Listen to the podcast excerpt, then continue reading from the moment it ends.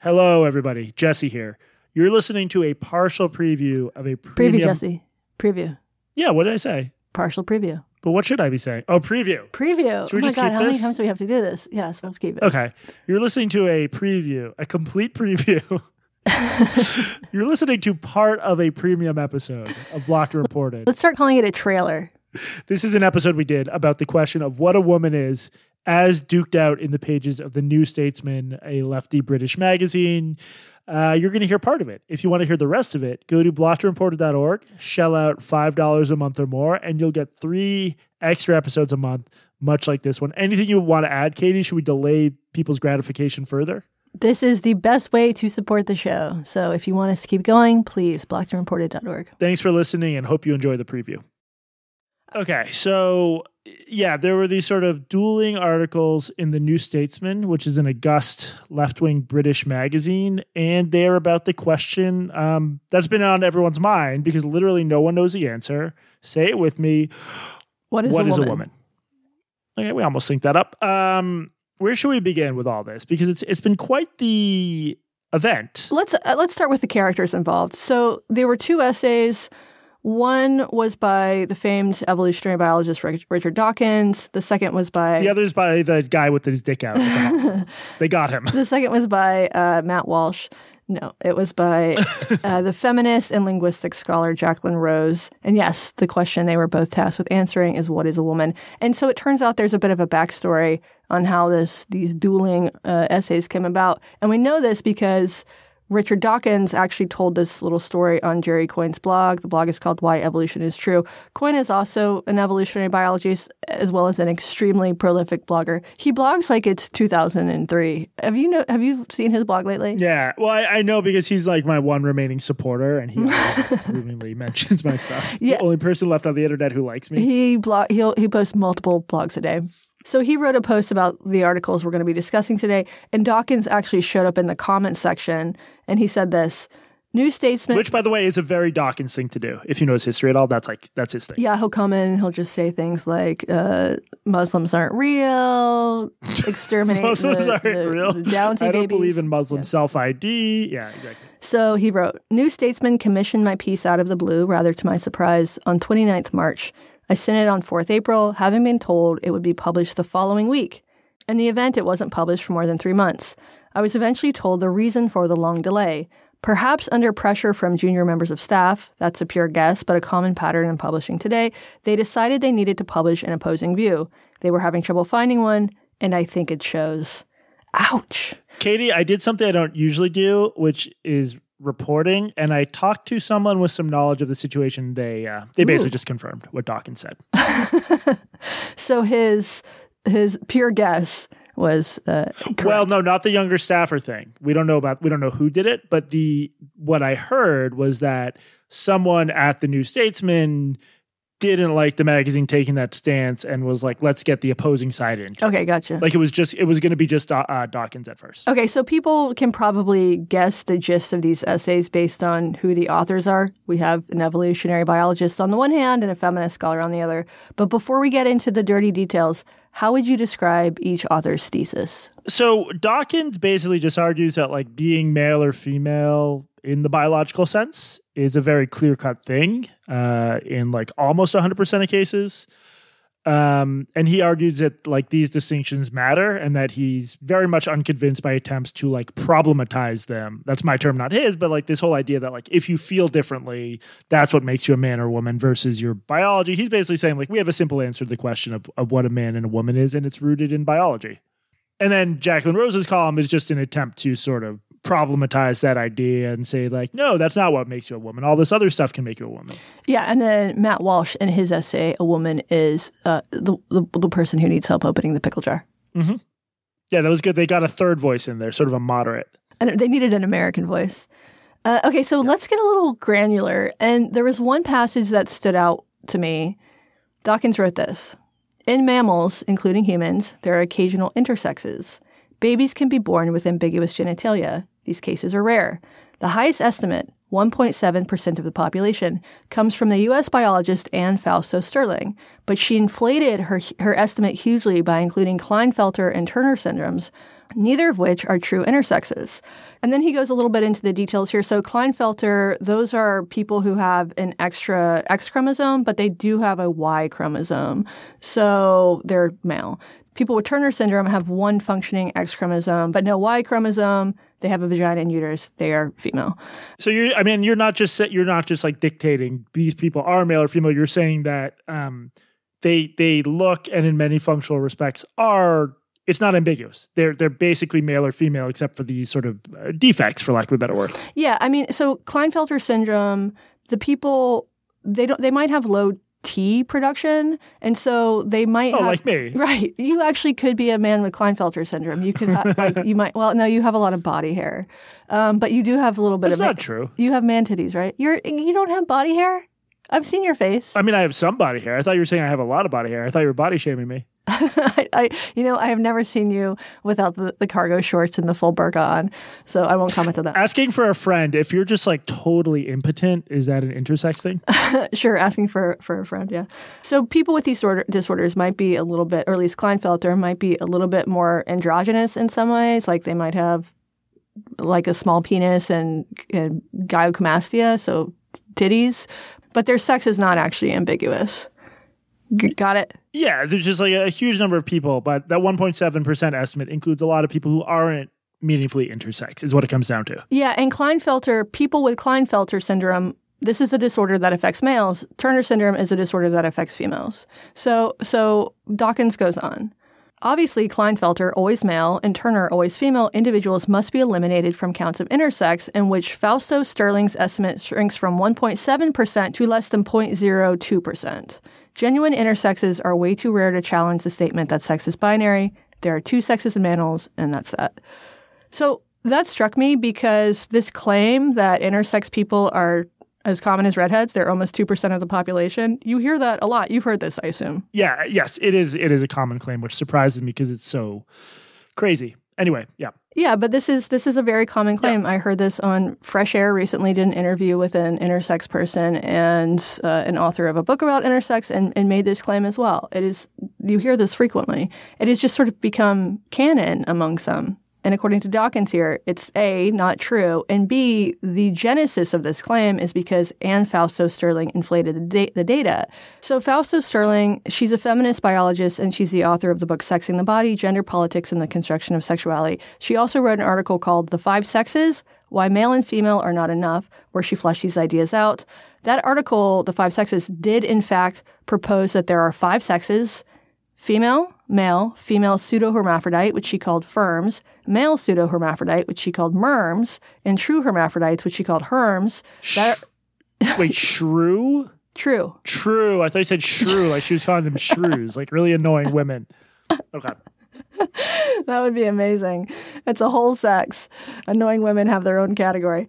So this piece came out in 1993. And I think you could say this was a founding text in the Sex is a Spectrum actually canon. Jesse, how familiar are you with Anne Fausto Sterling?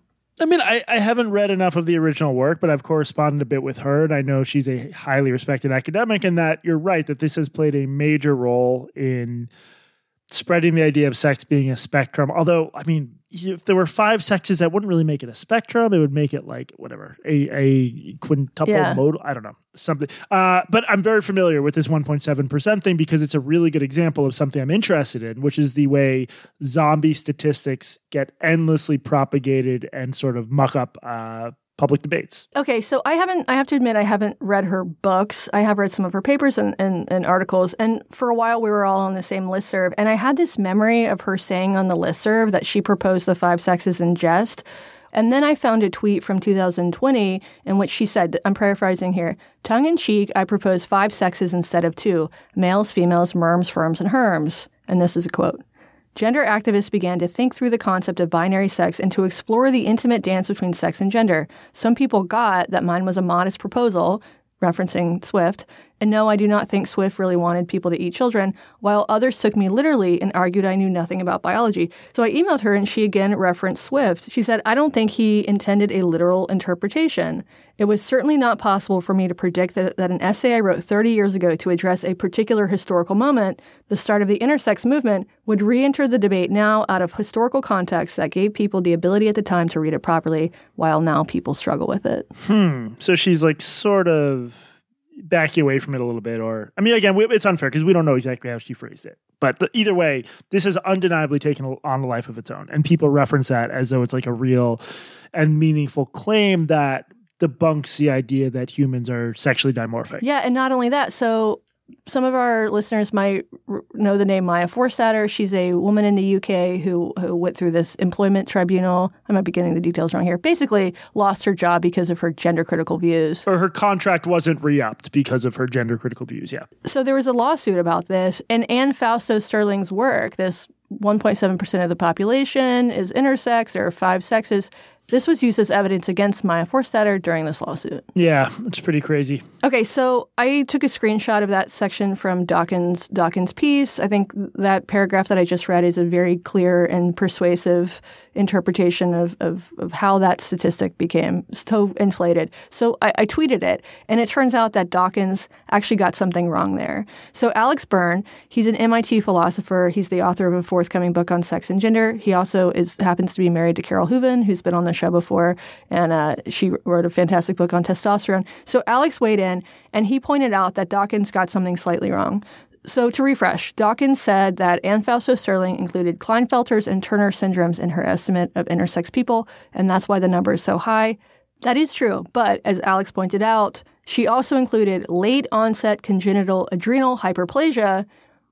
That's a much larger population, and that accounts for almost 90% of that 1.7% statistic.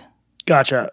Okay, wait. But so you're saying that's wrong? No, I'm saying it was Klinefelter's Turner syndrome and late onset congenital adrenal hyperplasia. Ah, okay. Okay, so that was that's a much more significant population. It's less rare. So late onset uh, congenital adrenal hyperplasia, that's another DSD. That's a, a, disorder of sexual development. It's a genetic condition that affects the adrenal gland's ability to produce certain hormones. And so in females, it can result in masculinization, so deeper voices. In males, it can result in things like low sperm count.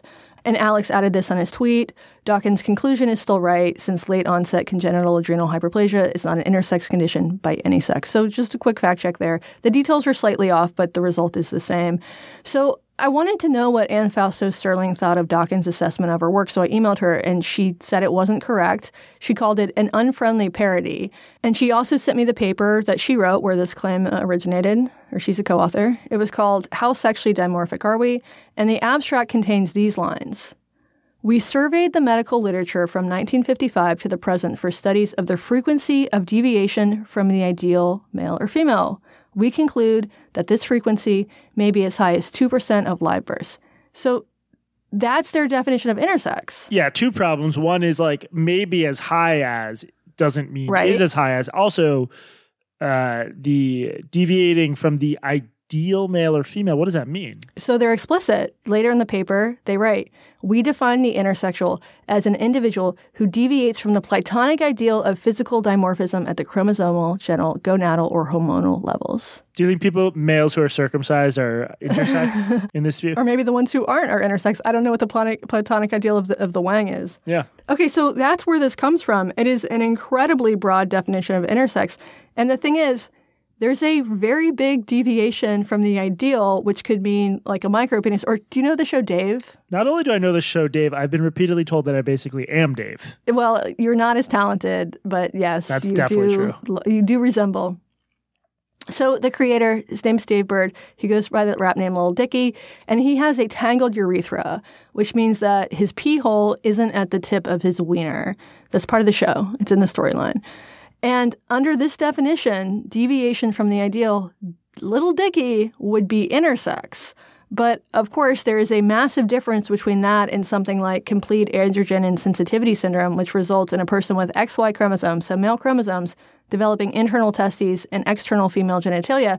Both of those are deviations from the platonic ideal. One of those, the latter, is arguably intersex, and there is actually debate about whether or not this one counts, including within the uh, Carole Hooven, Alex Byrne household. the other is just a funky penis. Some people just got funky penises, okay? There's no reason to be judgmental. Exactly. So Fausto Sterling and her co authors did include some caveats about that number within the body of the paper. And she said, and they say, if you eliminate Turner Klinefelter, late onset the hyperplasia, whatever that one was, within this calculation, the estimate falls to 0.08%. So that can explain why she's a little bit annoyed. Because Yes. from her point of view, it's like we, She we said it. explained in the paper what are yeah. Yeah, I mean, it is sort of buried within the paper, but I think her, I think she thinks that Dawkins didn't actually read the paper.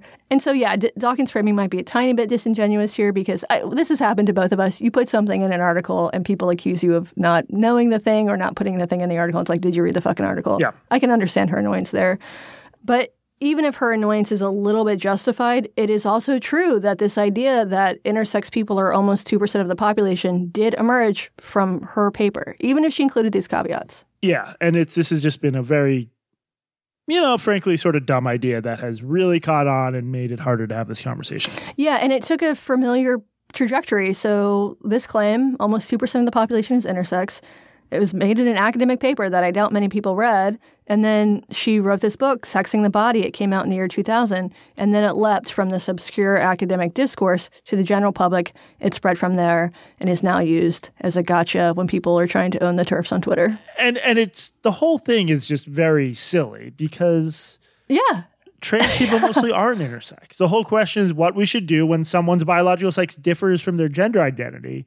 This whole like line of attack of like, well, biological sex is too fuzzy to know has been so ill-conceived and anti-scientific from the start. And it just it violates the like original definition of being trans that a lot of us were sort of uh, it's been so bizarre and it's been so demoralizing watching you know nature and other major uh, Scientific American. oh god awful awful awful Yeah, and I, I think there's a fundamental problem with the term intersex. It's a very compelling term, but it's way overused.